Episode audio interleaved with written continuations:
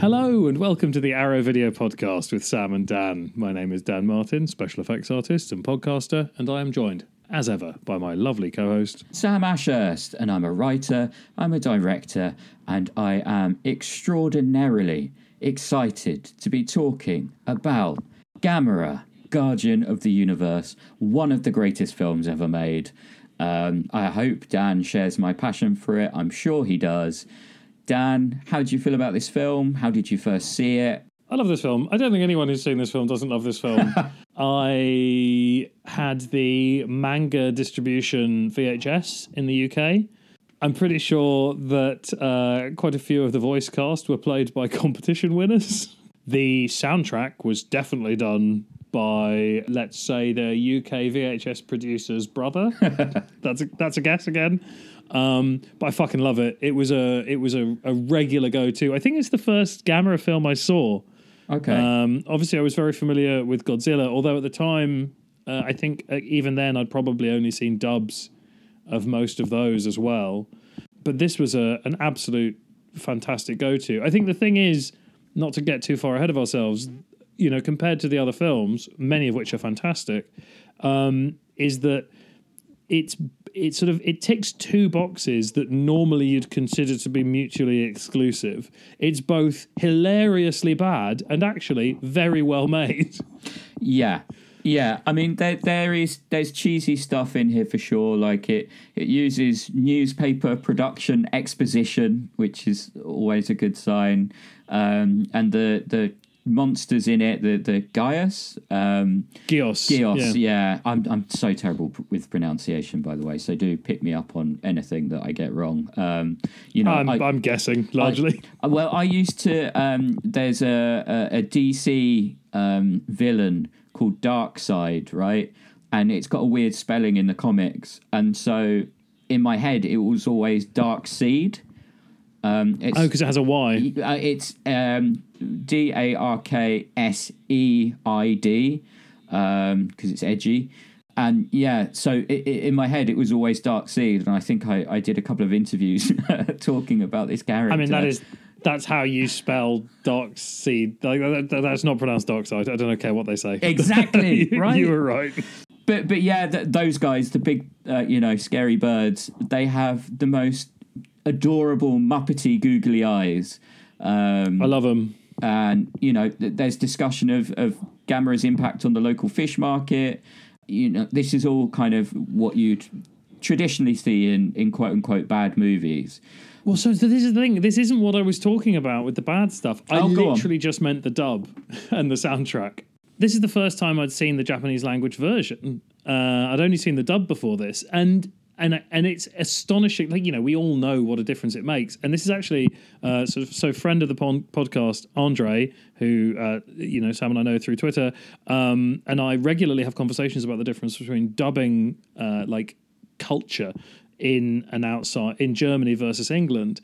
And it's interesting because in England dubbing is by and large unnecessary if all you want to take in is is blockbusters. But in every other country in the world, or almost every other country in the world, if you want to watch American films, you either have to watch them subtitled or dubbed. And so a lot of other countries around the world have a much higher level of quality in their dubbing, and thus dubbing isn't, like, dubbed films aren't seen with the same sort of, like, ridicule that we see them in the U K. Mm. So, like, you know, they get high-end actors to dub stuff in Germany, uh, whereas here, like, in England, dubs have always been risible. They, they've always been, like, a, a figure of fun. And I think it's only when Disney started releasing Studio Ghibli stuff that dubs in America really became, like, something that people took seriously. Yeah, that's, that's interesting. And, yeah, we have a whole culture in the U K of um, kind of dubbed comedy. Like, there used to be a Saturday morning series where um what was it it was some like musketeer show, and uh, they put deliberately funny dubbing over the top of it. Um well, but even Magic Roundabout, like, when they bought the rights to Magic Roundabout, they didn't bother getting the audio, so they just made up what was going on. Yeah yeah it, it's quite bizarre. Lone, um, Lone Wolf and Cub, yeah the baby, like, you know, Shogun Assassin, they just yeah. chopped those two movies together and put a new storyline on them, because who fucking cares about what the Japanese think about their own art? Let's just do our version of it. Well, this is it. This is, I mean, you know my feelings on Shogun Assassin. Like, I saw yeah. The Lone Wolf and Cubs, the, the originals, before I saw Shogun Assassin, and I found Shogun Assassin actually quite unbearable. I know that is sacrilege to a lot of um, cult fans. I'm, I'm very sorry to anyone listening to this who loves that film, but because of the order I came to it, I was like, what the fuck is this shit? Um, yeah. But yeah, just to, to pick up on something you said about, um, you know, not having to, to dub kind of action movies and stuff like that. It reminded me of, um, I was lucky enough to interview Nicolas Cage, and I asked him about, um, you know, he won the Oscar for Leaving Las Vegas, and then obviously his career took a, a, a quite a bold left turn where he did loads of action movies. And uh, this was obviously before all the tax stuff. And so, you know, I, I wanted to know, like, why why did you make that decision? You know, was it cashing in? What was it? And he said that basically he went on a trip uh, to Africa, and um, he was walking through a village. And, you know, his words, not mine, he was looking in the windows of, of some of the huts, and he saw that, like, they were all watching action movies. And he suddenly decided that this was, like, the universal language. This was, you know, cinema that everybody can understand and enjoy. So he well, just decided to make completely, yeah. loads of um, explosion-y movies. And, yeah, it makes absolute well, because, sense. You know, what what's the what's the cultural nuance to an explosion, yeah. you know? Like, ennui is a is a country by country, maybe even state by state or county by county distinction, but everyone knows that fire is bad. This is it, and that's why I've got on my notes here, I've got my kind of list of the slightly cheesier stuff that I still enjoyed, obviously, um, but I've got, it has the greatest ending of all time. It's pure cinema. Um, I love the ending. And yeah, and it's so good. It's so good. Um, and that was before we got onto the, the, the topic of the universe, the universal nature of um, of action movies. Yeah, it's just, it's beautiful. It's poetic. Yeah, an Atlantean uh, terrapin, giant terrapin, uh, oh, we should... saves the Earth from a leathery bat. I mean, we maybe shouldn't spoil the ending, but I guess if it's called Guardian of the Universe, like, you, you do know he's probably going to win. Um, well... And you also know that there's, even though it's a hard reboot, that there's two more, at least, because of the box set nature of the purchase. Yeah, exactly. And actually, that, that kind of brings me to something that I wanted to make clear. Obviously, this box set has sold out everywhere, um, you know, and so we're not going to necessarily go in too much depth about, you know, all the stuff you get, because I don't want to make people feel sad that they can't buy it. But there are rumblings that Arrow are going to be releasing these films individually. Um, so, and so and the films themselves, without the extras, are available on the Arrow Video channel. Exactly. And I think, yeah. and I think also separately through uh, Amazon as well as pay purchases. So you can still watch them, and they are fucking great. Yeah, exactly. So one hundred percent, like, just for Guardian of the Universe alone, it would be worth getting the Arrow Video channel. But um, obviously there's other stuff on here too. I watched a couple more. Dan watched a couple more. Um, we're going to get into that. Should we, though, do the plot of Gamera Guardian of the Universe, Dan? I'm, I'm going to let you take this one, Sam. What? No, no. No, that's that's not going to happen, Dan. You are the plot man. nice, nice try. Um, you know. Uh, okay, so a Japanese research group uh, uncover some uh, stuff on a, a peninsula peninsula island. Is mm-hmm. it? Is, am I right with that? Yeah. Um, which uh, turns out to be uh, sort of accidentally resurrecting a giant prehistoric bird bat. thing yeah reptile uh sort of basically a sort of a cubist pterodactyl. Um you see, I never would have said cubist pterodactyl. This is why this is your job. Uh, and it falls to the chonky little feet of an Atlantean terrapin to save humanity. Oh man, he's so cute. Um he's cuter in other films, but um yeah, but yeah. Well, that's, so, you know, I know you said not to go into the the extras too much, but I did find that the the sort of the discussions about the redesign mm. of Gamera, because he was ostensibly the children's kaiju in the original franchise, uh, and and obviously I'm ignoring the the Tadzilla slash Godzuki kind of period of the Toho Godzillas. Yeah. But this was a bit of a sort of an adult reimagining, so it's a little, it's like a gritty reboot. It's a it's a gritty reboot of Gamera. Uh, and one of the first things they did was give him upsettingly realistic eyes. Yeah, this was clearly made in response to Jurassic Park, wasn't it? Like, you've got someone who goes elbow deep in monster shit. I mean, obviously here it's bird shit. And you've got m- musical motifs, not the whole score. I love the score. The score is fucking amazing. Um, but you can hear those little Jurassic Park motifs kind of throughout. Yeah. Um, and there's some of those Spielbergian reaction shots, but that's a bit of a stretch. You get those in all monster movies, really. But um, that kind of tone, um, that kind of mixture of kind of genuinely quite intense m- big monster movie crossed with the child's eye perspective that we get as well kind of reminds me of Jurassic Park. Yeah.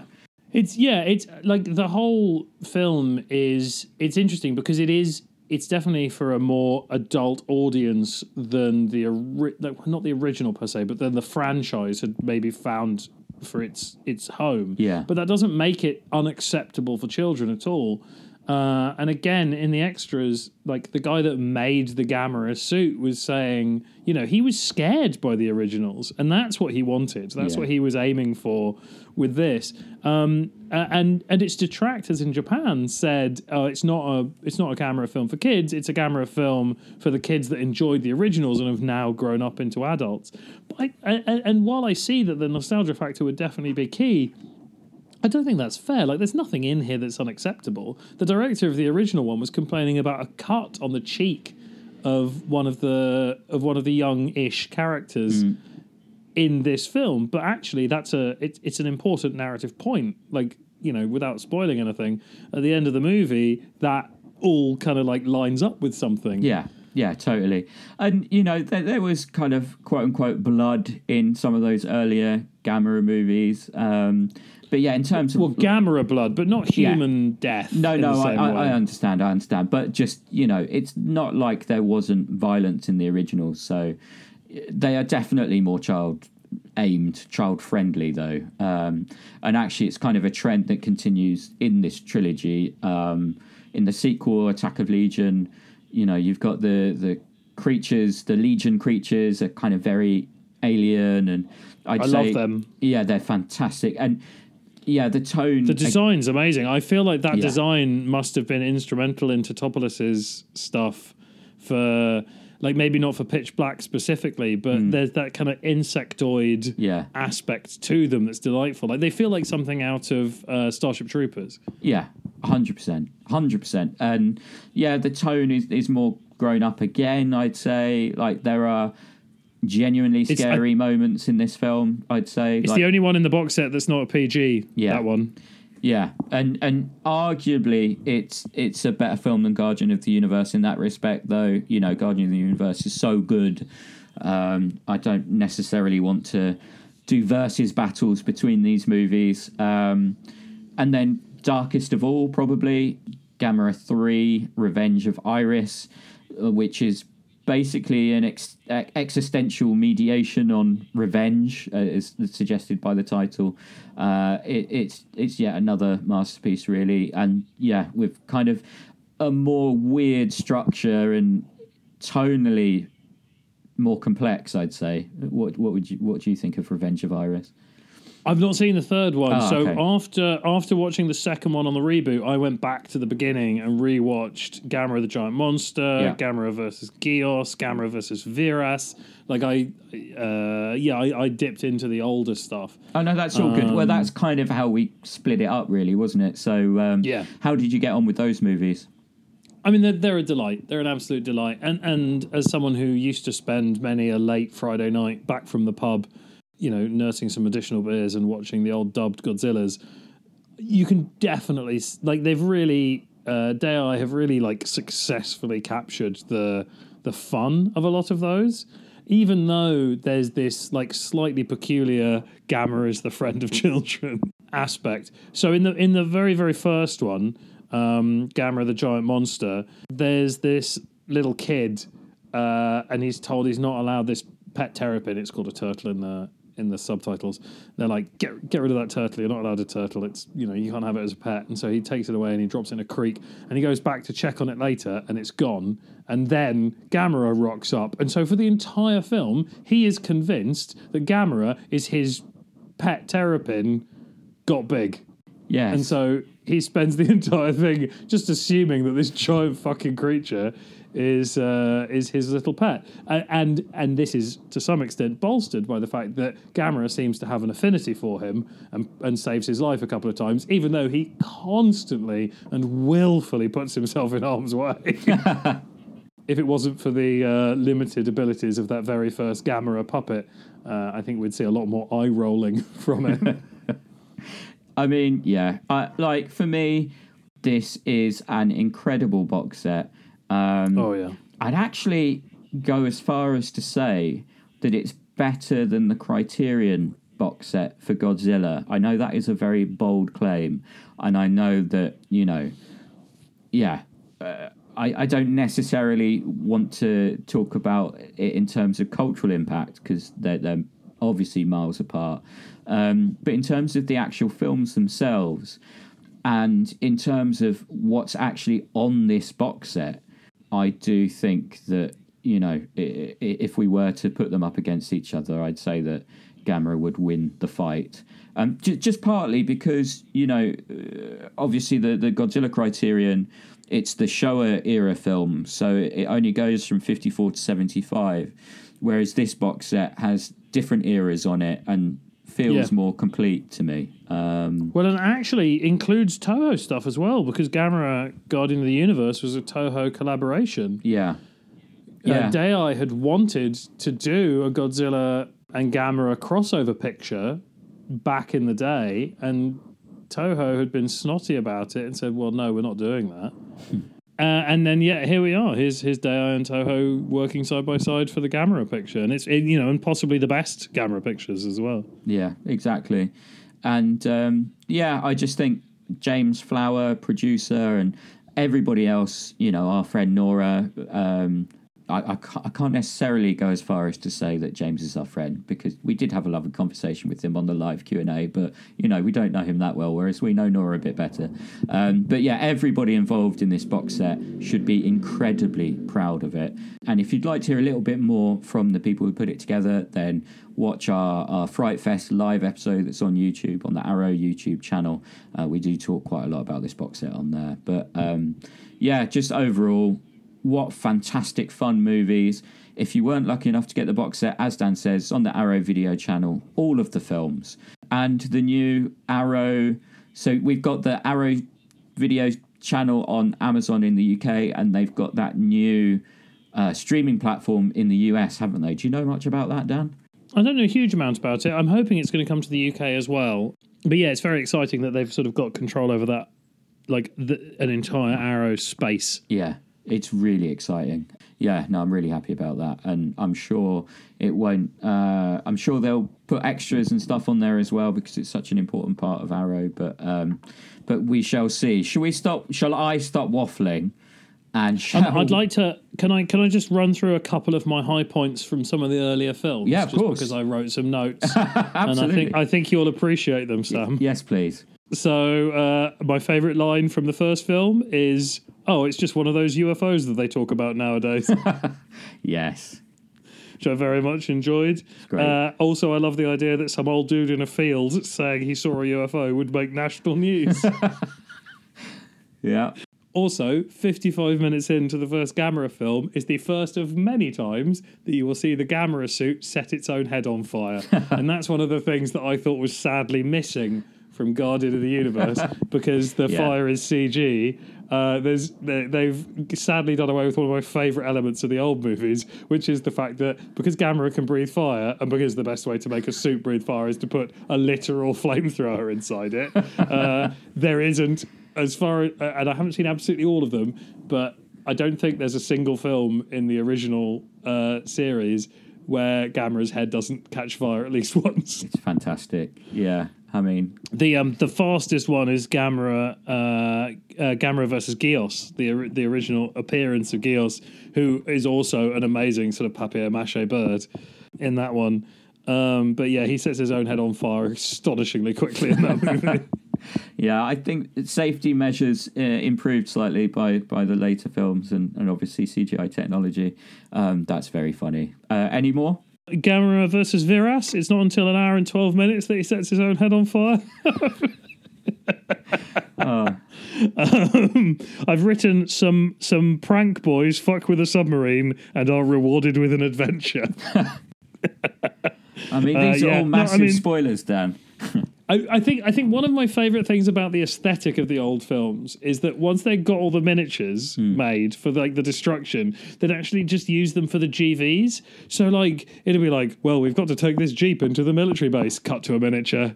Oh, they're leaving on the helicopter. Cut to a miniature. Yeah. So they weren't just using the miniatures for the explosions. They were using the miniatures for, well, we don't have a, mili- a military base, or helicopter shots are expensive. We'll just, you know, swing it in on a bit of fishing line. Yeah, absolutely. And there, there, yeah, there's a little bit of that in the original Godzilla uh, movies, isn't there? Um, oh, very much. Yeah. You know what? There was a, there was some stuff. I think it was in um, I think it was in uh, Gamera versus Viras. Mm.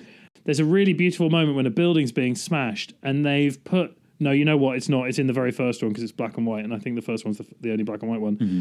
There's a bit where a building's getting smashed up, and what they've done is they've got the miniature building, but they've painted little people onto a bit of acetate and they're dragging it past a window on a bit of monofilament before the building gets smashed. Right. So that so that the audience... I mean... kids film, but so that the audience can see that the building is populated when it's destroyed. That's fantastic. Yeah. And it's it, but but it but the whole aesthetic is kind of like the Home Alone mannequins yeah, in the window. Yeah, exactly. Yeah, I love it. I love it. Um, yeah, and and yeah, as you say, like the modern trilogy uh, is just full of beautiful shots, beautiful design. You know, I I, I just don't understand why these films aren't mentioned when we talk about great trilogies, because it is a truly great trilogy. I mean that sincerely. Um, yeah. So yeah. And in the second one, they wear baseball caps with chin straps, which I've never seen. So, so it deserves accolades for that alone. But yeah, thank yep. thank you so much, Arrow. Thank you, Movie Gods. Thank you for, not that I'm saying that Arrow are Movie Gods, I'm saying that they worked in collaboration with the Movie Gods um, to immortalise all of these incredible films, not just on Blu-ray in this incredible box set, but also on the Arrow Video channel. And like I say, I do think they probably are, James sort of alluded to it in our interview, didn't he, that I think did, they're yeah. going to release them separately. Um, and yeah, so many of them are worth a punt, um, but especially for me, Guardian of the Universe, it's definitely my favourite. Uh, yeah, it's a delight. And, and honestly, like five different audio mixes plus an audio commentary as well. Like incredibly exhaustive. Yeah. And, you know, you get the comment. Uh, anyway, let's not, I can't, I'm not going to go into all of what you get on the box set. If you've got the box set and you're listening to this, feel free to feel very smug because you have an absolute treasure in your hands. Um, and for everyone who didn't get one, I'm very sorry. A, a um, giant treasure. Yeah, truly, truly. But um, let's get into recommendations. Now, I'm concerned that we're going to have the same recommendations again, but I'm going to very possible take the risk and roll the dice and let you go first, even though I know well, you don't have my second one. Well, see, this is the thing. I think you might have my second one, right? But I'm going to go with my first one anyway. Yeah. Uh, and risk losing the second one to you. But uh, so my first one is is a Godzilla picture because I had to recommend a Godzilla uh, picture. Yeah. Um, but I think that tonally, the one that feels most like it's part of the Gamera universe is Godzilla versus Ebirah, aka Go- Ebirah Terror of the Deep, oh, uh, from God. nineteen sixty-six. Uh, it's directed by uh, Jun Fukuda. Uh, he's probably my favourite of the Godzilla, like, sort of regular directors. He did Terror of Mechagodzilla, Godzilla versus Mechagodzilla. But he did some of the slightly later ones when they were allowed to be a little bit more violent. Um, spoiler alert, Godzilla wins over Ebirah, and he does so by ripping off Ebirah's arms and beating him to death with his own arms. Yeah. Which is, like, that was a that was a fucking transformative moment for me as a teenager watching that. Uh, I love that. Yeah. It's also got Spiger in it, who's one of the, the the the lesser seen of the Monster Island inhabitants, who's essentially just a big spider. Um, but I really like him. Uh, and it's got a slightly peculiar drug running subplot as well. Um, but yeah, I love I love it. I love Ebirah Terror from the Deep. And Mothra's in it, isn't she?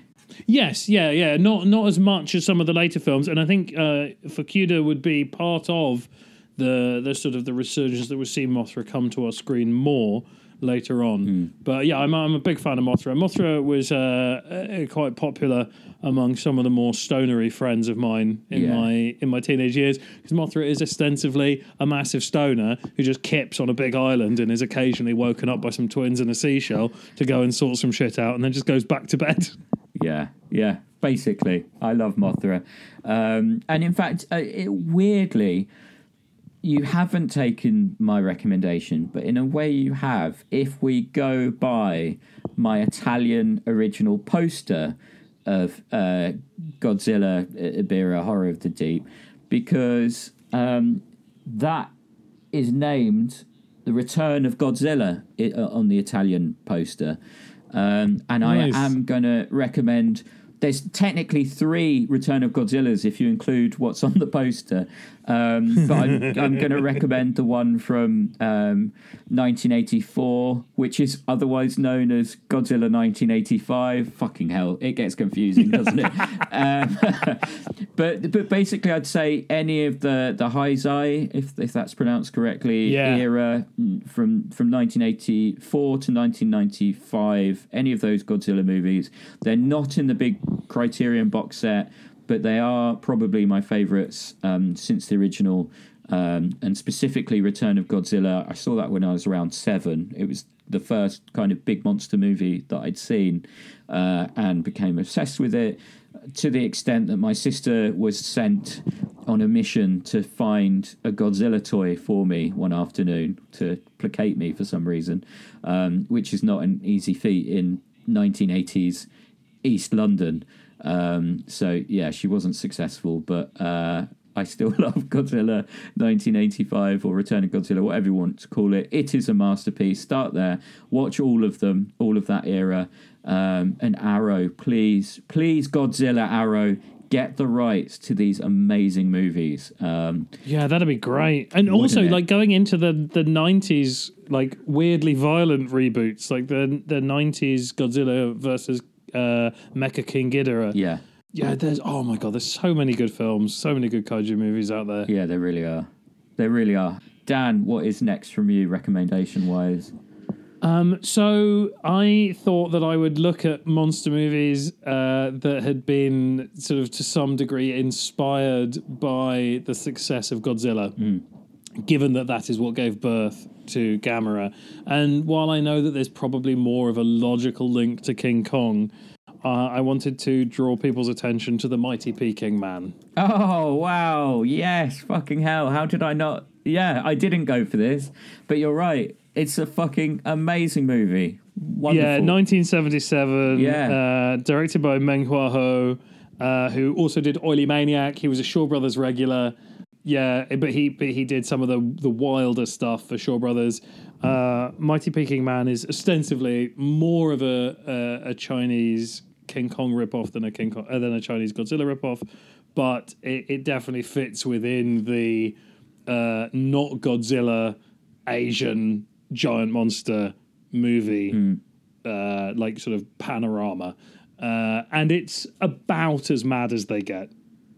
Yeah. Yeah, it's just fucking wonderful. And it, there's a, a, a Blu-ray, uh, eighty-eight Films put out a Blu-ray. It's part of their Shaw Brothers collection, so um, it's really easy to get hold of.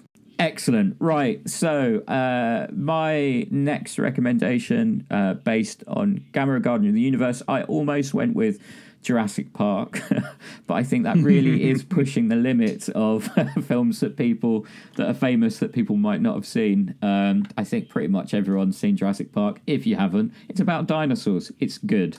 Um, but I'm going to go a bit more obscure this week with uh, Ma- Matango, Um, oh, Matango's amazing. Uh, from nineteen sixty-three. Um, it's a, a Japanese horror film. And kind of the reason I went for this is that it, it's um, directed by Ishiro Honda, and the the, the stuff that he did at, at that time was a little bit more kind of accessible, whereas this was much darker, um, kind of similar to um, to Gamera. And obviously Gamera is inspired by Godzilla, which was inspired by uh, atomic bombs, and so was Matango. I think maybe I'm being a bit tenuous here and making a couple of leaps, but um, but it makes sense to me. And any opportunity to recommend this weird movie uh, about people who, who look like killer mushrooms, um, I, I will take it. Uh, Matango from nineteen sixty-three. Uh, I recommend it. I don't know if it's on Blu-ray, but if it isn't, it should be. Do you want three? Do you want three facts about Matango? Oh, always, Dan. Number one, uh, based on Voice in the Night by William Hodgson. Yes. Uh, which is uh, which is great and has been adapted other times. Worth checking out any version of that. Number two, it was the inspiration or basis for Nicolas Cage's character in Colour Out of Space. Oh, I did not know that. That's wonderful. Excellent. He, he watched he watched it on the reg during production. Fucking amazing. Oh, I'm very glad I picked it now. That's that's what a great fact. Is that a well-known fact, or is that No, just something... I don't think that's particularly well-known. It's something he told me. Yes. You hear that, Arrow Video podcast listeners, our precious arrowheads. We are giving you the exclusive facts. I love that. Fantastic. Um, do, you, do you have three, another one? Yes, yes. Yeah, number three, it's on Prime. Yes! Oh, fantastic. It's free. It's free to watch on Prime. Oh, then please watch it, and please get back to, to me and Dan about your thoughts on it, because it, it's a favourite of both of ours. Um, yeah, I love it. So, excellent. Great. All right, well, um, should we go into recommendations from the past couple of weeks? Yeah, let's do it. All right. What have uh, you been watching? So, uh, I will, spoiler alert, both of my films from the last couple of weeks. I, actually, I've managed to see quite a lot. I, I came back from Malta, and I've been mildly locked down since then. Mm. Uh, so I've been watching a lot, which is nice. Uh, and actually, while I was out there, uh, I managed to get in a decent amount of pictures as well. But, but both of the films I'm going to be recommending uh, this week are Korean. Cool. Uh, the first one is from nineteen seventy-eight by Kim Ki-young. Uh, it's called Woman Chasing the Butterfly of Death. Great title. Uh, which is a great title. Um, and it, it's out on Mondo Macabro Blu-ray in the States. Um, it was one I watched while I was out in Malta. Um, I took a big uh, like envelope, uh, like a wallet of, of Blu-rays with me when I went. Uh, because obviously Sam and I recorded the uh, Pitch Black podcast while we were out there, but also I took all of the Gamera films with me in a big wallet. uh, and then I also took a bunch of things that I'd procured recently. So, so uh, yeah, Woman Chasing the Butterfly of Death was one of them. It's a very, very weird film, which should be enough to recommend it to some of our audience. Um, ostensibly, a young man is uh, posturing in front of some local women. Um, he chases an interesting-looking butterfly with his butterfly net. He meets another woman. Uh, they have a chat. She offers him a drink. He takes the drink. She reveals that the drink is poisoned um, because she wants to commit suicide, but she didn't want to do it alone. He's understandably a bit annoyed about this. However, he survives the poisoning. She dies. He is accused of her murder. The police very quickly realise that it was a suicide attempt and release him for some... Somehow he gets a, a job with a madman who's obsessed with skulls and the collection of skulls, and he finds out that her daughter was the best friend of the girl that killed herself and was meant to be there killing herself with the friend and, and then chickened out or didn't go for some reason, and she blames him for the death of her friend or for stealing the opportunity to die with her friend. It's unclear. Hmm. Um, and then the whole film is also peppered with this idea that the human will is the only thing that keeps us alive during hardship. uh, which is demonstrated in the early scenes by an amazing old monk who keeps on being like, just fucking kill me, I don't care, I can't die. And every time this guy like is like, I want to kill myself, he's like, you can't die, I've got to treat, teach you about the persistence of the human spirit. Um, and so he keeps on murdering this monk, and the monk keeps on coming back. At one point, uh, he comes back as just a furious skeleton. Wow. Wow. Um, yeah, I, I like I really I don't like I've I've hardly covered any of the film in that description. What what I've, like year is it from roughly? Uh, it is from nineteen seventy-eight. Okay, cool. Excellent. Uh, there's a bit where he goes, he breaks in to uh, a cave that's open to the public, like as a tourist thing, because uh, he wants to to nick a skeleton. So he nicks the skeleton, and, and this, he's with his friend. And he's, he's like, how are we going to get this past security? And his friend's like, don't worry, leave this to me. And they get out to the security guard. And as the security guard's like, what's in your bag? And he's like, oh, it's just the bones of my sister. We wanted to bury her here, but I guess that was a stupid idea, which is ostensibly the, oh, I had this when I came in, like excuse. And the guy's like, well, that seems legit. Off you go. Take your skeleton with you. Oh, I love it. I love it. Um, yeah, yeah that's a wonderful Give film. Us the title one more time. Uh, the the release title on the Blu-ray is Woman Chasing the Butterfly of Death. Mm-hmm. Uh, the literal translation is, I think, Woman Chasing Murder Butterfly. but but it's been released under numerous titles. But the Blu-ray is Woman Chasing the Butterfly of Death. Fantastic. That, that I'll, and it's I'll beautiful. Track that down. It's very I'll track worth that getting. Down. That sounds wonderful.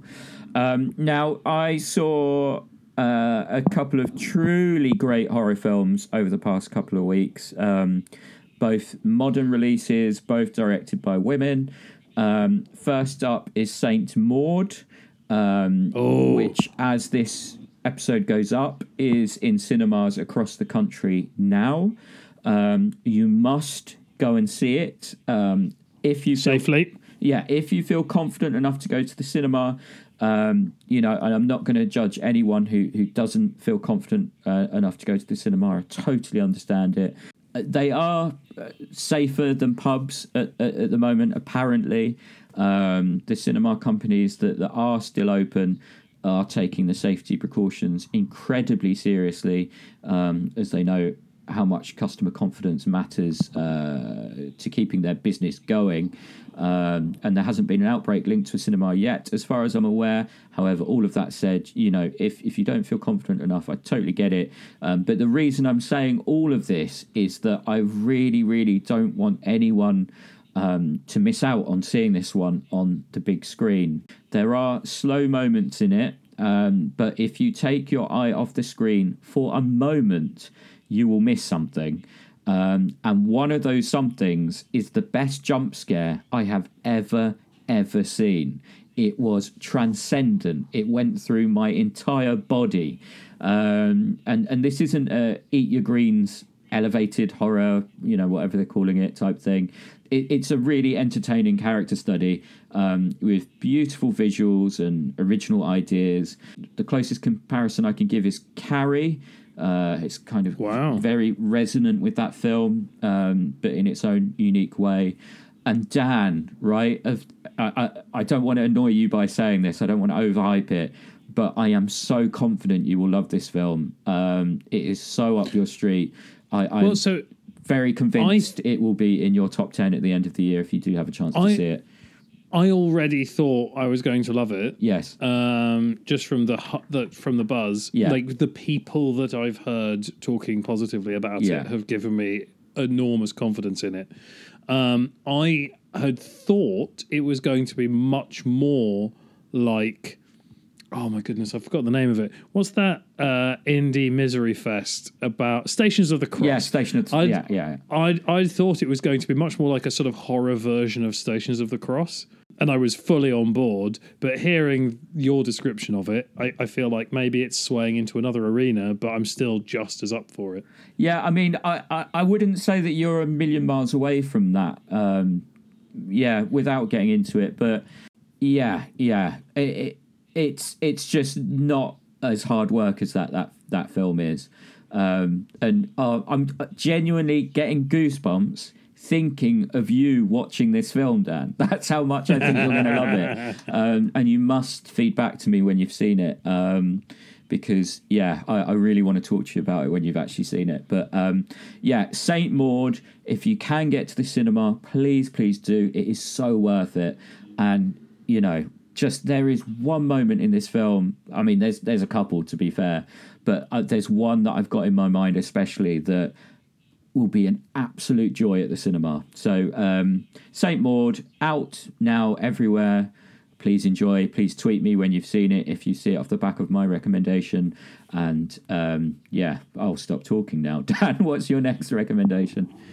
Uh, so I said I had two Korean films uh, this time for you. Uh, if you remember a, a little while ago, probably like six months ago or so, uh, I recommended a film called A Taxi Driver, mm-hmm. um, which was a true story uh, about a, a sort of an uprising or, a, or a, rather the political suppression of an uprising in Korea. So Yoona Eom, and I've butchered that name, I'm one hundred percent certain, and I apologise. His follow-up feature, his second feature, uh, is called The Secret Mission. If you want to find it on IMDb, you have to include the word "the" because IMDb is evil. Um, the Korean title, again, which I'm going to butcher, is Malmoe, M A L M O E, the letter E, from last year.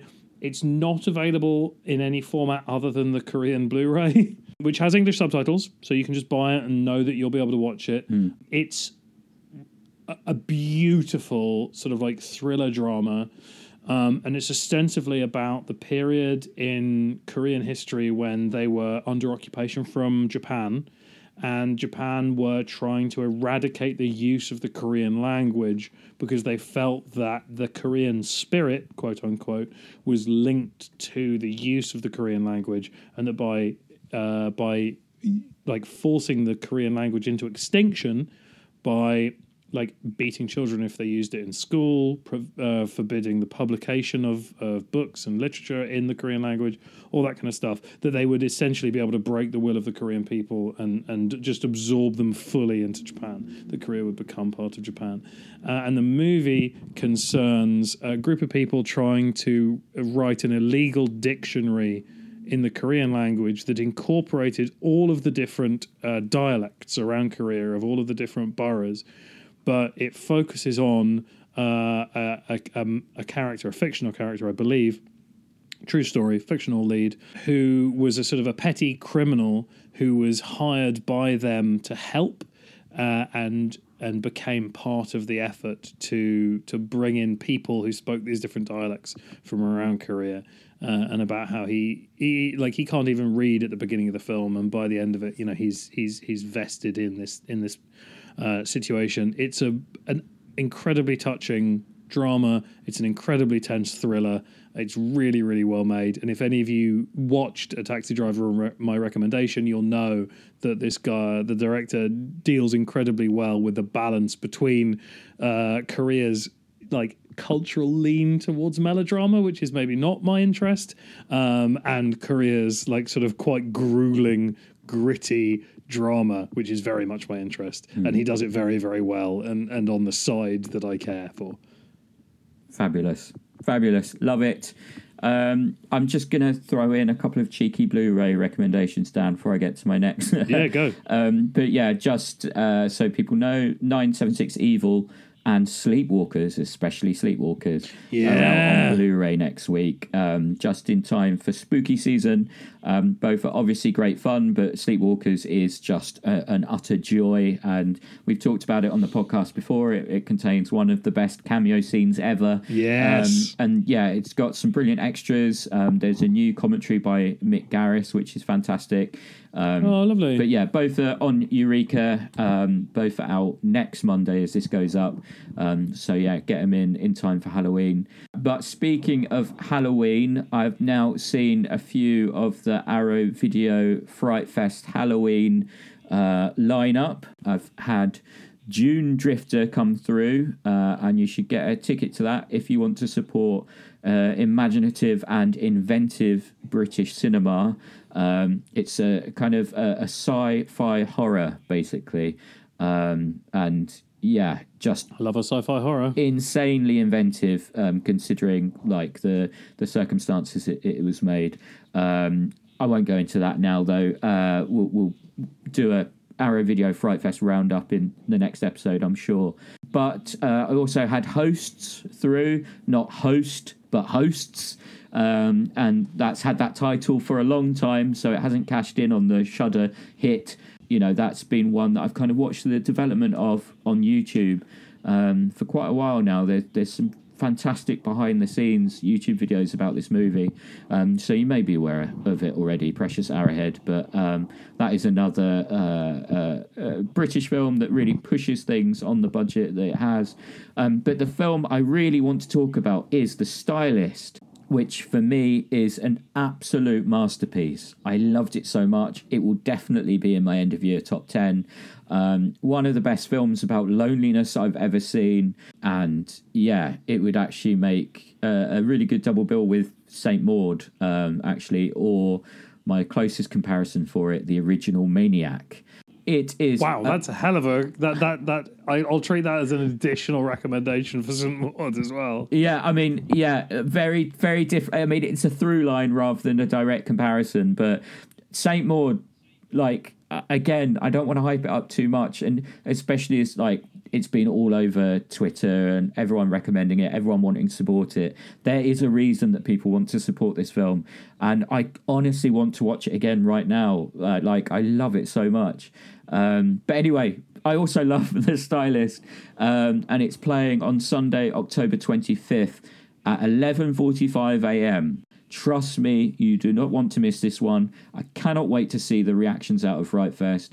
I'm sure every tweet response to this film is going to be glowing. It's another film with an amazing performance at its centre. Um, The Stylist, it's about a killer hairdresser, but it's about much more than that. That's all I'll say. It's wonderful. The Stylist, Sunday, October twenty-fifth, Arrow Video Fright Fest. Dan, that's it, isn't it? You've done both yours. That's I've it. done both yeah, mine. I've done yes, both mine. I finally, finally got that right. Um, right, let's go into extra features. Extra features. Extra features. Extra features. Extra features. Going to run through this quite quickly because I've got quite a lot to get through. Dan, do you have anything for extra features before I get going? I've got nothing. Ah, uh, do you not have Dan's rant? No, I've not. I'm not prepared. Well, next time in two weeks, we want our first Dan's rant, please, please, God. Um, but yeah, I, I'm going to be very quick. Let, let's let's just get through this. Um, the London Film Festival is still running. There's a couple of great films on this week. Mogul Mowgli, um, which stars Riz Ahmed um, as uh, a rapper who's on the cusp of really big success. Um, but he gets a serious illness which holds him back. Uh, and um, yeah, I, I'm not going to say any more than that. You don't need to know more than that. It's fucking brilliant. It's surreal. It's weird. Magic realism. Amazing soundtrack. Riz Ahmed obviously is one of the greatest actors working today. And it's a true showcase for him. Incredible ending. I loved it. That's showing tomorrow um, on Tuesday the thirteenth. And then on Wednesday the fourteenth, you've got Shadow Country, um, which is my film of the festival so far, uh, though that may change when I see Possessor, obviously. But you know me, I love my bleak war movies, and this is a, a beautifully bleak war movie. It's stunning. Um, it kind of reminded me in a very small way of Army of Shadows, uh, also Cold War, but especially a Czech film, a Czechoslovakian film that I've recommended in the past on the podcast, The Shop on Main Street. Um, for me, it's the best Czech war film since. Uh, it goes... All I'm going to say about it is that it goes in a direction that is relatively predictable, and you think that you know the film that you're watching, and then it gets to a certain point, and you think, hang on a minute, there's still quite a lot of this film left to go, and then it goes somewhere completely different, and it's something that I haven't seen before. So uh, a, a beautiful portrayal of extreme ugliness. It's a resident masterpiece. Please see it. Shadow Country, that's on Wednesday the fourteenth. Um, and yeah, next time I'll do my top ten of the London Film Festival, so we really do need a Dan rant for, for that one, um, which will hopefully include Possessor, which I will finally get to see next week. Um, and then one more very quick festival recommendation. I'm also doing the Night Stream Festival at the moment. and I can't not talk about a film from Dan and I's friend, Giles Edwards. Um, yes. Yeah. Uh, Reunion. I don't know if you've seen this one yet, Dan. If you haven't, no, not yet. Get get a link from Giles. Um, I'll text him. It, it's about uh, a pregnant woman who goes home to her overbearing mum, and shit goes down. I will not say any more than that because I don't think there's any way that anyone can see it outside of night stream. Um, and I'll talk about it more at the end of the year in the end of year roundup. Um, but if there is some way that you can see Reunion, it, it ran at the weekend. Um, do just add it to your list. Um, it has two of the performances of the year in it. Right. Finally, finally, The Dare uh, is out today on D V D. Oh, yeah. um, I really enjoyed it. it it's basically a, a nastier Saw, if you can imagine such a thing. Um, with lots of twists and a really dark tone. It stars Richard Brake in a key role, so I decided to take the opportunity to talk to Richard Brake about his massively cool career. So um, we discussed working with Ridley Scott, Rob Zombie, acting with Nick Cage in Mandy, Batman Begins, and so much more. And you can listen to it right now. Yeah, I, I want to start by saying that I really enjoyed The Dare, and I definitely recommend that people check it out. Um, what attracted you to the project? Because I'm not a big fan of like Hostel and those and that and that genre of horror. So I probably would have not done it had it not have that whole other storyline and be a lot more complex than your typical, let's get a bunch of people, torture them to death, and then end the movie. But because of my character, his relationship with um, his son, shall we say, um, or his kidnapped son. Um, that's what really excited me. And I have a couple of boys, and just this idea of father relationships, and also the the, the reason, without giving anything away, the reason why um, uh, Credence is the way he is, um, interests me a lot. And then I met Giles, and that was it. I knew I was going to do it because I really, really dug Giles when we sat down and had coffee and talked about it. And, and what was it that, um, what did he put across over that coffee that made you sort of connect with him so much? I think that he saw, like me, that it was, there was a lot, it was a far more complex film than just to chuck a bunch of people in a room and torture them. Um, I think the fact that he was, and I, I don't think he acts anymore, but he, he definitely w- was an actor to begin with. So any director that's come from that, you know, who's been an actor always has a huge plus for me because they know what, you know, what's involved, and they give you the space and, and, and, and, and encourage you in the right way to do a good performance. So that helped. And he just, he seemed, he had the kind of vibe. I have to say, for me, sometimes you can just, I've been doing it thirty years. I've met so many directors. I've been fortunate to work with some of the most famous ones in the world. And, you know, you can, I can tell. You know, you can just feel if someone's got what, what it takes. And he had it, even though he hadn't done, I think this was his first feature, wow. but, if it, you know, as far as I know, and um, I, I just knew that he had it. So, so that, yeah, that, that oh, was, that was, yeah, that, was you, that was a winning combo for me. Your instincts are very good because it's beautifully lit, it's beautifully shot, mm-hmm. and, and beautifully performed as well. So um, yeah, no, definitely recommend people check that out. And I'd like to do kind of a bit of a career overview, talk about a few different things, because you've been involved in so many films that I love. You played Scott Ridley in Death Machine, then you worked with Ridley Scott in The Counselor. Um, what was it like working with the director of Alien and Blade Runner, and what did you think of the film? Because I think that's a really underrated film. In- oh, I love the film. Yeah. I really do. I tell you what I love too is that is the way it was written. It's very different. It was written by Cormac McCarthy, who's I would if I was if you put a gun to my head and said, "Who's your favorite writer?" Um, it was him.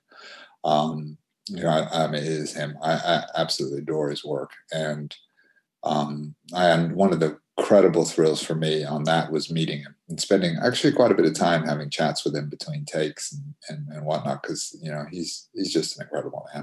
And I thought that film was very, very different because, he, you know, he's not a screenwriter. So a lot of people bashed it because it's quite verbal, it's quite complex in terms of the dialogue. And all of that is what I love about it and loved about it when I read it. Um, and then working with Ridley was uh, terrifying. he is a he's an amazing um, you know he's just an icon, isn't he? And um he works, we were shooting, he tends to have like, there's a, at least when we were filming our scenes, there's a kind of um, a truck that he would be inside with his monitors, and, and you would just get kind of messages coming out of it. And then he, one time I, I wasn't doing something quite right, and out he comes. I was like, oh God, he's coming because I, I've messed up, you know, and he's just this, you can, I mean, talk about sort of alpha male vibe of just, you know, a man who controls his set. He has it. He, he's obviously an incredible director for a reason. He, you just can feel it oozing out of him. But yeah, what a, what a man. Fantastic, thank you. And yeah, you, you touched on it before, and um, yeah, you've worked with so many incredible directors, um, Panos Cosmatos, Chris Nolan, Rob Zombie, obviously. Um, what qualities do they all share, um, if any? Um, I, I would say one of them that really sticks out, and Rob is always my go-to guy for this, is the ability to inspire you to be your very best. I think, you know, Rob Zombie has just this incredible ability to inspire everyone who works with him, not just actors, but, you know, even people who are, um, you know, working on their first film as a runner, you know, some youngsters just out of school who's, who's helping out and making the coffee. I mean, you can feel them really going for it and just wanting to make this great film for Rob, which often we have to make on far less money than we should be making it on, in far less time than we should be having. Um, and one of the reasons is Rob can make a good film in X amount of weeks. So the producers go, well, Rob, we're only going to give you X amount of weeks, you know, and it's not enough, but he can do it. And we just get in and, and do it for Rob because he inspires you, because he's this creative force in nature. It's, and I felt that with Panos, you know, he's had the same vibe. He's just full of this energy to create, and that just bubbles out and, and, and infuses you to, to do your best work. So, you know, both those guys I love. And uh, Christopher Nolan, I mean, obviously, he's, uh, I'm trying to think who you mentioned as well. I mean, he again, he had it. You know, I worked I worked with him on one of his first big films. I think it might have been his first big film, uh, Batman Begins. Mm. And you could feel it off, you know, off of him. He's just so calm. So, but I, like the other two you mentioned, had a real visionary. I mean, you just knew it. This guy was, was in his element. Um, just as, you know, Rob is when he's filming, and Panos as well. So, yeah, I think that, you know, that's one of the many qualities that I could go on and on about. But that one, the, the ability to, to enthuse you to do your absolute best as a creative individual, or whoever you are on the set, they all have that. I love it. Thank you. That's brilliant. And I love Mandy so much. It was my film of the decade on the podcast last oh, year. Oh, wow. Yeah. Um, just an incredible wow. movie. Um, what are your memories of shooting your scene in that film? That was funny because um, I'll start with, uh, you know, actually when I, I auditioned for that, um, they sent me the script uh, and I, I read it. I was like, wow, this is great. That's amazing, amazing script. And then I went in and they said, would you read for two different roles? One was um, the sec- Ned Dennehy's part, the second in command of um, uh, Linus Roach's character. And the other one was the chemist. So I read it, you know, and that, you know, uh, for us actors, typically you're paid, you know, by the length of time you're on a, on a film, right? For us, you know, jobbing, showing up actors that pop up in every damn thing. That's how they pay us. So I knew that um, Dan Dennehy's character would be, you know, he doesn't, he pops up a lot in that film. So you're going to make a nice little, nice little chunk of money over the summer. And the chemist, you pop up for one, one scene, but it's a hell of a scene. And also I knew, and I know me, I knew, Isn't I'm getting the chemist. So I went into the audition because I read Ned's part and I thought, I can't really see what to do with that. You know, and Ned did an amazing, amazing job with it, because when I read it, I was like, I didn't, you know, it didn't really click to me.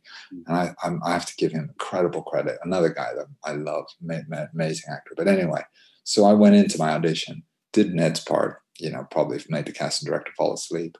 Then I got up to do the chemist, took my shirt off. My back is already full of tattoos. Turned my back, started just ad-libbing this insane monologue that had already been written out and stuff. Within an hour and a half, I got a phone call offering me the fat part. Fastest phone call. I mean, I knew, I just knew this, this is part I was born to do. Yeah, yeah. Uh, and then I guess Panos had actually already seen uh, thirty-one, Rob's film. So as soon as he saw this, he was like, oh my God, that's, you know, dude, man. Um, And so I was, and then I talked to Panos on the phone and on, on Skype, and he was incredible. And then I went uh, out there for one night to shoot this incredible scene.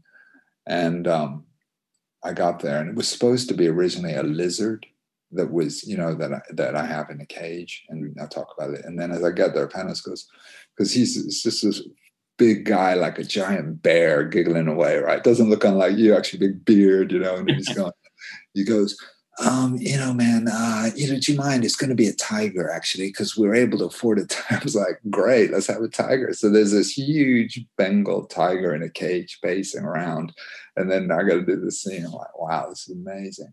And then, um, Nicolas Cage, as you know, he doesn't speak in the whole scene, right? He just stands there. So I kind of thought, oh, it's Nicolas Cage, you know, and I really got, you know, Nicolas, I love your movies. You know, thank you for all the great work you've done, and, and, which is honest to God's truth. The guy's a legend. And yeah. then um, expecting, of course, once the camera was on me after they'd done his close-ups, and I'd done my monologue a bunch of times, that he would pop off to his trailer and chill out, and they'd put, like, you know, some runner just on his first film to stand there while... Nicolas Cage stood there the whole time. Not only that, he wasn't eating his sandwich or drinking his coffee. He was fully focused with the same performance that he had given, you know, forty minutes earlier when the camera was on him. The whole time I had to just keep doing my whole monologue. I mean, his commitment and his professionalism blew me away, because you really, you know, you get, there's all this tar. Nicolas Cage is all, you know, he's just, uh, you know, he's crazy. But when it comes to working, he is one hundred percent professional. It was, it was really great to see. Um, and it was a hell of a night, you know, just a hell of a night, just mad, just totally insane, you know. And then Panos come, man, yeah, just have another, do what you want, you know, do it. And so I just got to do all kinds of weird shit, basically, and act like I was in a state of complete drug, uh, and drugged out insanity while I'm creating this uh, acid. Anyway, wow. It was fun. That story oh, yeah. gave me goosebumps. Thank you so much. Yeah, Halloween two is another um, favourite of mine. Um, what kind of conversations did you have with um, Rob before making that film? Um, for me, it's one of the best films about P T S D um, mm. I've ever seen. Um, yeah. The first half and the way it turns, it's just incredible. So, yeah, what kind of conversations did you have? I'm glad that you really get that, because I guess... You know, I never read much reviews and stuff, but I've heard that a lot of people, oh, I hate Halloween too, you know, all the Halloween people. I think it's a great, re- such an underrated film. And every year when it, um, this time, uh, this time of year, there's always um, people like yourself who either say or I've read articles who re, you know, reevaluate just how, how amazing that film is. And, and, and, you know, what you just said about it being, you know, about P T S D uh, and, you know, it is just an amazing film, uh, way underrated. And then, because that was the first time I'd worked with Rob. So, you know, you don't meet Rob at auditions. He doesn't like sitting in and, you know, watching actors sweat. So he has you go on tape with the casting director, and then you just eventually get a phone call. Um, and so I taped for that. Uh, another really just a blast of an audition. You know, I'm playing a coroner who's, you know, fantasizing about shagging a corpse. So, um, you know, just such a great scene, right? So we, I get to set, and I didn't know anything about Rob other than his music. Like, I wasn't that familiar, I'll be honest, with his film work at that point in my life. Now, of course, I know everything about it, but um, I, you know, I, I knew he's this, to me, he was this insane, you know, rocker that was just like had this following of madness, of mad, crazy fans. And, you know, so I pictured this, you know, totally insane guy, come, you know, all really difficult director with, you know, screaming and yelling and, you know, snorting cocaine. And, you know, I was like, oh, this is going to be, I was, you know, I was pretty worried. So get there, Atlanta, show up.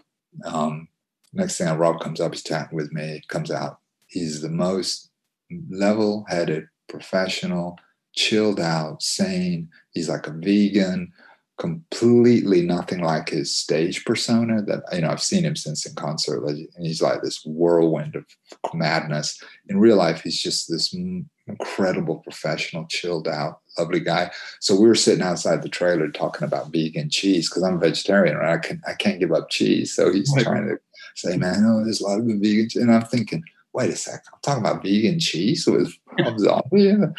So we just chatted, you know, about vegan cheese, to be honest with you. And then I got there, and he's so, again, he's just gives you this vibe. And we got there, and I, I was shooting the scene with um, uh, the other coroner, whose name I do know, it's blanking at the moment, will come back to me, um, who's in Sons of Anarchy, Anarchy, you know, great actor. Yeah. And um, and and Rob's just like, yeah, go for it. He just shot a bunch of takes. He let us ad lib, let me come up with some stuff, and he loves that. You know, he, on, on some of the characters I've done, there's a lot of freedom to um, improvise. So improvise a bunch of stuff. You can tell Rob loves something because you can hear him giggling in the background when you're shooting it. So, you know, you're laughing. And then we shot it a bunch. Oh, I got a good story, actually. And then I flew back to um, London, where I live, and I was took my boys to um, Brighton at the beach. And, you know, it was a, you know, I was having a little weekend with them or something. Or weekend, it was actually a weekday. And I got a call from my manager in L A saying, they need you to go back to Atlanta now, because the film had gone through the um, X-ray at the airport and had been, or something happened to it basically. And the problem was, the night we shot, the first night, there was a fake cow, and Rob was really gutted. The, the cow looked like shit. Like, it was a really crappy fucking job they'd done, uh, the cow makers. So he was really like pissed off about that. So somehow magically the, the, the film got fucked up. So we had to reshoot everything, everything, the cow scene, everything. So I flew back. I literally had to get straight to the airport, fly back to Atlanta. Right that evening, started shooting. We reshot everything. Wow. And in fact, I came out feeling it went better even. And definitely Rob is a lot happier with the cow. And we shot, right, shot the death scene, shot everything that night. And uh, I flew back and did it. You know, flew home again and finished my weekend away with the kids. Wow, that must have been super intense. Um, yeah, and uh, you also in Death of Stalin, um, which feels like it could be due a sequel given the current events. Um, how did you feel when you first read that script? Because it's another insane piece of writing, right? Yeah, it is. But I'll tell you what's so great about it. I've been really enjoying watching Veep over the over COVID, over COVID. Um, so uh, he's such a, another incredible guy to work with, because he works so differently than a lot of other, most everyone I've ever worked with. Um, a lot of what um, Armando does is he'll he has you. Um, He just sets it all up. So when you read the script, there's a lot of it in there, but a lot of that's improvised, or he thinks up these weird little lines. So he does, you'll see, you know, how he does the real tracking stuff, and the camera's walking around and is picking up this and is picking up that. So he'll do one run through as maybe it's written, and then he'll bring the camera, go, okay. And they'll go, hey, this time, why don't you say, and he'll give you something to say, you know, and they'll come something totally different, like random, just really random, like, oh, nice, you know, nice shirt you got, or whatever it might be, but it works enough. And he'll do that, and they'll let you, you know, come up with stuff or whatever. And you watch him do that. And obviously my part's not that huge in it, but there's, you know, you see some of the other amazing actors that he has with him doing it, Steve Buscemi and all these great guys. And you watch, like, they'll come up with all this stuff, and he just, the camera goes and he just picks up. So a lot of it's just done very, very on, on the spur, which watching Veep is fun to watch. You can watch how they're, you can think, ah, that just, he just obviously came right up with that, that exactly. moment. Or he did, because he's got a great mind for coming up with just the funniest, weird little quips and one lines. And, and uh, and whatnot. So it was an amazing experience, because it was so different than, you know, than the typical way that films are shot, the way that, you know, the directors work. In, in terms of your relationship with your fellow actors, uh, I've met Christian Bale, and he is a really, really unique person. Um, what was it like working with him? It's hard for me to answer, because you know how he um, gets into character so intensely? So therefore... either he was totally in character, and because I killed his parents, so he was he was not sitting down having a chat with me. That's for damn sure. Well, I could see this look of complete and utter disdain every time I saw him look over at me. So I have a feeling he was, and now obviously at that point too, I think I was a pretty youngish actor. It was one of my first big films. And, you know, and, and I think his I the, the image of Christian Bale is, a, is very method and very kind of in character at the time. You know, hadn't quite, you know, hadn't quite crystallized as it has subsequently. So, um, you know, now I don't know. But it's not like, he's not like me. But obviously, you know, he stays, he, whether, I know people make this whole thing about method actors are staying character all the time. I mean, you know, I work in the same similar, similar method. Mm-hmm. But... you know, but we do stay close to it, and, and some closer than others, or keep it around. And I think he definitely, most most undoubtedly, stays very close to his character, even between takes. And so, obviously, as being the man that um, basically not only killed his parents, but did create him ultimately, um, he was not uh, friendly. but he was at, you know, he was completely, and I say that jokingly, he was yeah, completely yeah. professional and completely amazing, you know, and, and his performance is, is, is, it shows, it's phenomenal. I mean, he's, just, he's, I think he's one of my favorite actors. I mean, yeah. I have to say, I yeah. just can't, there's nothing he does that I, it just doesn't blow me away. Incredible. Yeah. I hope I get to do a film with him where we're where we're good friends. Yeah. So I can chat with him a bit. Yeah. Uh, well, I, I um, interviewed him. Um, the situation was it was a red carpet um, for Exodus, uh, for, for the Ridley Scott movie. And um, he wasn't talking to any other journalists. It was just going to be me. And I was under oh, wow. pressure to get a good, you know, Some, some good quotes and stuff. And um, I see him get out of his car and he comes towards me and then he goes back to interact with the fans. And so my kind of adrenaline spikes and then it goes down. And then um, he, he comes back over, goes back, and he eventually comes over to me. And I've been told I need to keep him talking for as long as possible because it's the only interview he's doing. And um, it was fantastic. Like, he was like a raconteur. Um, he told me this story about how Joel Egerton was a method actor and he spent the whole shoot in a gold thong. Um, and then I kind of step away and, you know, I check the facts and he just made the whole story up. His own amusement. I loved it. Like, yeah, like I say, very unique guy. Um, Bill Moseley uh, is another great you've worked with. Uh, Arrow uh, have Texas Chainsaw Massacre on their streaming service at the moment. Are you a fan of that film, and what makes Bill so special, do you think? Because I know that you guys are friends. Yeah, no, I'm a I'm a very much fan of um, the first Texas Chainsaw. I think it's I think it's you know one of the greatest horror films of all time, and one of the most important horror films of all of all time. That's for sure. Um, and in terms of Bill, and and also you know, so Texas Chainsaw two is great, and Bill's in that one, and um, oh, I mean, I just. I, I mean, I love Bill. I had not met Bill before shooting uh, Three from Hell.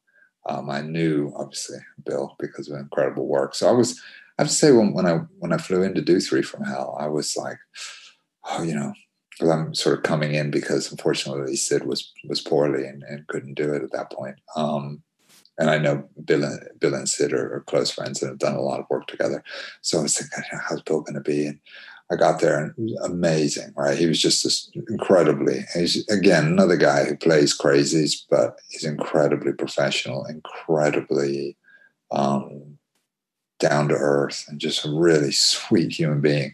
Um, and I think there's a, there's a reason for that too. You know, there's a reason that all these crazies are, these people you think are nuts are actually not nuts in real life, you know, and I, I think that's lovely. But he, um, He, he he was so good. And then on my first day on set, because, you know, I came into that film quite late um, due to, the, you know, of Sid, um, Sid being still sick and had, had like, I think I was, I flew in, I knew two weeks before shooting. And then I got there about three weeks, in, three, three days into their shoot. And our first scene on my first day was with Bill and Sherry in the motel room where we're thinking of going to Mexico. And, um, And I get there and it's Bill. And we just had, the, right away, Bill and I just clicked. Because, I, you know, I wondered how would this character fit in with these guys? You know, they've been doing it for you know, years now, thirteen years or more or longer, longer. That's since Devils. They've been playing it much longer than that. Um, and I was like, and immediately we literally playing cards, go fish, and we're just cracking up and improvising again, loads. And then we do the whole scene where um, Rob says to me, originally in script, it's like, I go over and I say, oh, you know, I think maybe we should make movies or something, horror, you know, sex movies. And Rob's like, no, no, go over this time and just tell him the plot of your first porn film. So I'm like, what? And he comes behind the camera and goes, action. So I had to come up with this whole scene about, you know, shagging dogs and not shagging and all this. And I could see Bill's face, like, just trying not to laugh. And then he starts, I mean, the kind of chemistry right away, right away from that first day was, was brilliant. And then with Sherry, because I worked with her, you know, it was great. And I mean, I just love, she's my favorite actor to work. I just love working with her. She's so much fun. So it was a real, a real vibe. Bill, Bill's brilliant. I loved it. And uh, chemistry is a really interesting thing. Like, it was there straight away with you guys, and it's really clear on the screen. That chemistry is amazing. Um, but if it's not there, how do you develop it? Like, ca- can you kind of force it, or is it just it's there or it's not? I mean, I think to be at the level there was with Bill, I, and Sherry, um, I think that you can't really force. I think what happened there was, it really was special, I have to say. Um, You know, with Sherry, I mean, I feel like she's like a sister. I mean, I'm really such a incredible fondness for her, and um, enjoy working with her. That, you know, that was there. But with the, what happened between the three of us and how that worked, and it's it, there's no way you can make that happen. I mean, that's down to Rob. That's down to the energy on set that I was talking about earlier. That's on to the, you know, so many factors that make it all just work. You know, um, kind of.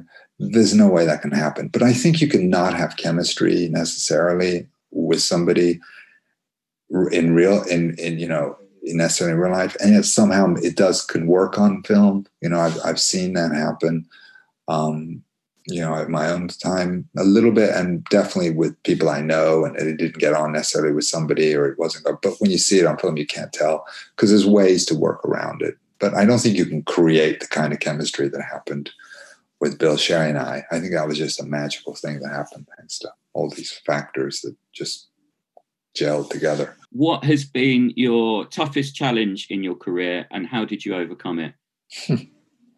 Let me think. Toughest challenge. Um, I mean, honestly, the reason it's hard is that I've actually really had an amazing ride so far, knock on wood. Um, You know, I haven't had any experience of working with really awkward or difficult people or directors. You know, there's so many things. I tell you what, the what the greatest challenge, and what, what really had the biggest effect is, do I have time for a quick story? Um, yeah, yeah. It was challenged more as an individual, as a person. And, and, and you know, so it's not going to be a great story about like some director I had to deal with, or, or, you know, some part I didn't get, you know, those are so, you know, there's been plenty of roles I didn't get, but I've learned, really realized that they were not meant to be, because again, I know that, you know, I've, I've in fact, I had experience where I didn't get something. And then when I heard about the experience from the person who did get it, or that, you know, wasn't nice, you know, I thought I was saved. You know, so I definitely believe that what I'm meant to do, I'm meant to do. But the story goes that, you know, I was um, doing Cold Mountain, and I became very close friends with Cillian Murphy, because we were shooting out there for a couple of weeks, and it was in the middle of nowhere. It was a great, great shoot. Antti Mangella is, a, is literally probably the most incredible man I've experienced meeting. It was, it was wild. He's like, talk about channeling something special. Um, it was really incredible. But I really got on with Cillian, and I just clicked. We just spent a lot of time together. It was lovely, lovely experience. He's an amazing actor, obviously, and, a, and just a, and a, a lovely person. And we're having so much fun out there. And he had just shot twenty-eight days later, and um, that hadn't quite, that thing was coming out like the next week or whatever. And, you know, he was telling me about that. And he was well-known young actor over here, um, but not who he is now at all, right? He was just kind of up-and-coming. You know, in fact, he had, you know, taken the smaller role in the film that we were shooting, you know, and, but, you know, he was, he, anyway.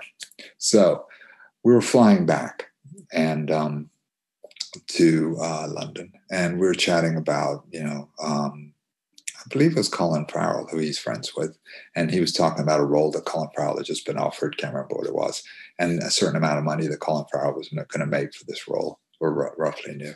And he and I, and Cillian goes, oh, I can't wait till I can make that. I make that much. And it was, you know, fair. It was a fair chunk of change at that point. I mean, not crazy amount, but you know, fair chunk for working actor. And I said, yeah, me too. And in my thinking, I could see that I had a little thought going, yeah, it's not probably going to happen. Whereas I could see Cillian had he knew it was going to happen.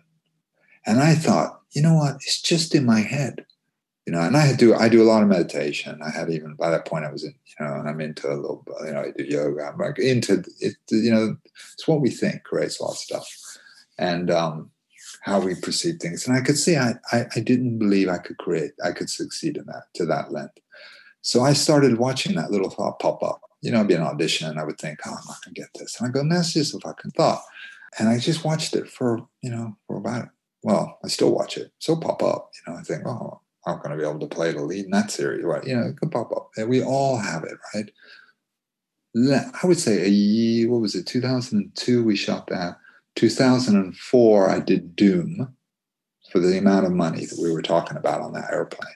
Wow. So, you know, it does, it, uh, you know, it's, so the biggest challenge, and answer your question, is overcoming my own um, uh, limitations that my, as a human being, I put on myself.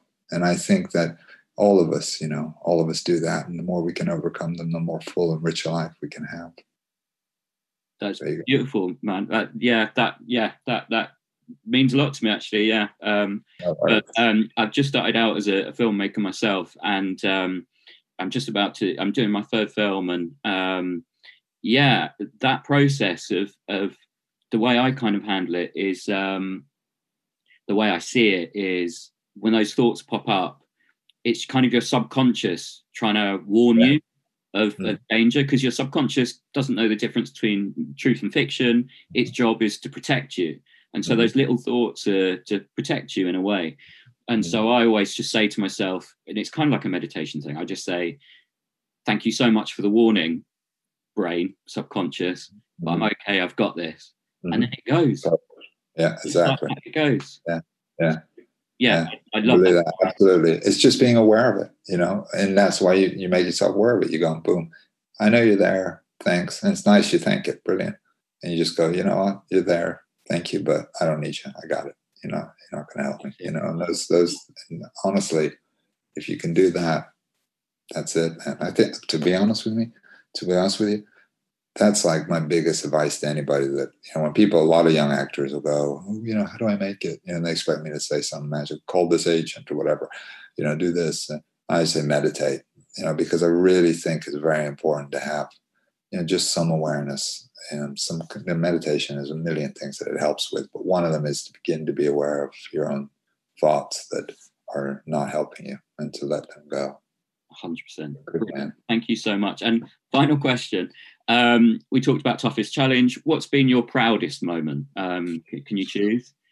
Hard to choose. Like choosing my, because somebody said, "What's your favorite film?" and, you know, part you've played. It's like, and I say it's like choosing my favorite child. You know, I have three boys, and I have, you know, I love all three of them equally, and um, you know, I have a very different relationship with all three. And one of them's eighteen months, and one of them's twenty-one. So, you know, it's kind of, um, but. Uh, You know, some that re- obviously the work I do with Rob, I think has been some of, I think some of my best work, and has given me obviously a, a huge following of, of crazy, lovely, wonderful fans that, you know, have fat faces of my character Doomhead tattooed all over yeah, them. And, that monologue, yeah, man. Just, you know, and, wow. and I probably, in many, you know, if I choose as a, as an actor work, you know, uh, that, that, that, that, that monologue, the opening monologue at thirty-one, you know, but again, I sometimes say that all I did was learn the lines, because I didn't improvise at all. In fact, very little in Doomhead, because he was, well, Robert Ritten's such a great character. Um, that, you know, with that opening monologue, I just learned it so well. I just knew Doomhead. I just created this character. And then we had, you know, one few hours to shoot it. I did three takes, I think. Um, Rob, you know, three straight through without having to stop. Because one of the things we loved about that is Rob said to me right at the beginning of shooting, so at that monologue, I really, I really see the opening as just your face for as long as I can hold on it, you know, before I cut. So I knew I, the longer he held, the more I had succeeded at do, getting, giving him what he wanted. And luckily, he holds right until, you know, he has to cut it at some point. Um, you know, so I would say in terms of my acting, that is one of my absolute favorites, that, that character. But I loved Foxy, and, you know, I've loved so many. I mean, I've just so much things I've done. I've been so lucky, really lucky. Thank you. And and actually, one one more very quick one. Um, we do recommendations on, on the podcast. Um, have you watched any uh, great movies recently that you'd like to recommend that, that people watch?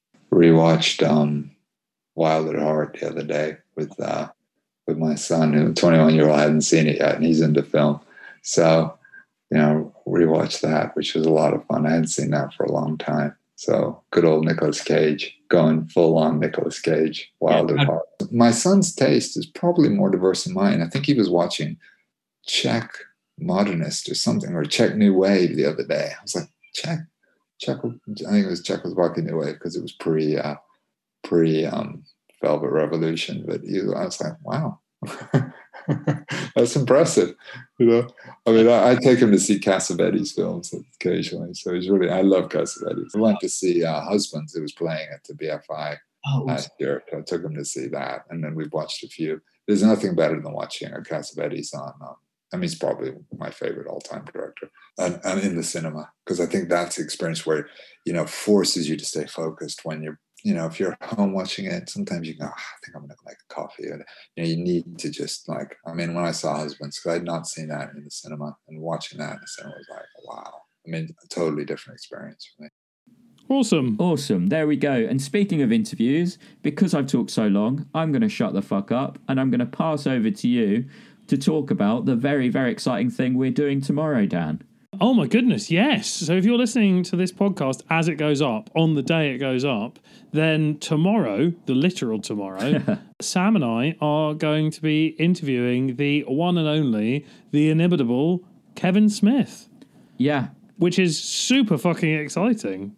Uh, I couldn't have imagined when watching Clerks for the twentieth time in my sixth form college A V room with whatever nth group of friends, I was like, oh, you've got to come and see this. Uh, that one day I'd be interviewing the man himself for, for Arrow Video. I didn't even know what Arrow Video was back then. um, obviously, as, as you probably know, listener, Arrow are giving the right old Arrow treatment to Mallrats, uh, Kevin's second picture. Look at that. I'm already calling him Kevin like we're best friends.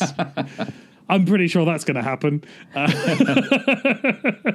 so yeah, join Sam and I tomorrow uh, on the Arrow Video. I think it's going up on the it's it's going up on the Facebook Live. It's going yep. up on the YouTube Live. Yep. It's at eight p.m. British summer time. Uh, I don't know what that means for the America.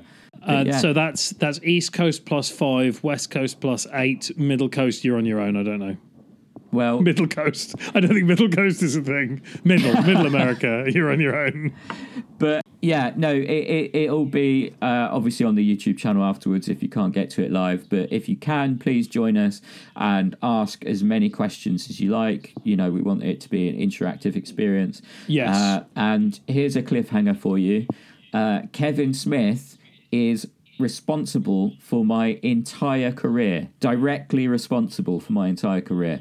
Um, and I will be mentioning that on the live Q and A. If it wasn't for Kevin Smith, I wouldn't have met Dan. I wouldn't be doing this podcast right now. So, so yeah, he is directly responsible for everything. Um, so blame him if you want to blame anyone. Um, right. If you shall want, we, if you want, if you want another, another cliffhanger for the Kevin Smith oh, interview. Oh yeah, fucking yeah. Damn right. Uh, Kevin Smith, if he wanted to, could potentially Me Too my wife. Oh my goodness! Wow, that I mean, that's that's better than my cliffhanger in a way. Um, wow. Okay. Better um, or much much worse? I mean, it's it's certainly more intriguing. Okay. Well, we will see you tomorrow night at eight p.m. in the U K on Arrow's YouTube, on Arrow's Facebook, and you can find out the answers to those uh, mysteries. Uh, Dan, how can people follow you on social media? Uh, I'm at thirteen finger F X. Uh, that's one three F I N G E R F for Foxtrot, X for X-ray on both Twitter and Instagram. Uh, at the moment, uh, Twitter is mostly me reposting uh, positive reviews about Possessor, and then occasionally getting cross with our government. Uh, Instagram, I'm trying to be a little bit more uh, industry based. Uh, although I recently posted a load of lovely Catholic uh, interior design from my cathedral trips on my days off in Malta. Nice. Um, but but both have a, a certain amount, at least, of, of film insight.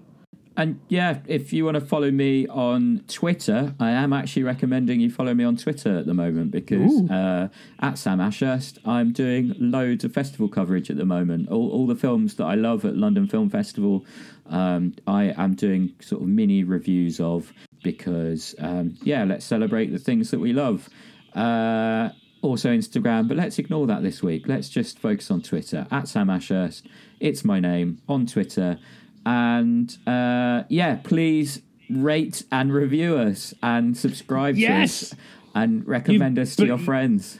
you've beaten that out of me over the years, Sam. But I yeah, know. no, I, I used to love this. I used to love this bit where we begged for approval. I know. I just like imagine that. Like, yeah, I, I am. I am solely responsible for us having half, at least half, the listener numbers we should have. Because we should have done this. I just, I, I was a fool. I let my ego get in the way of um, potential adulation, uh, which is sort of ironic. So yeah, please, please do review us, unless you hate us, in which case, how did you make it this far into the episode?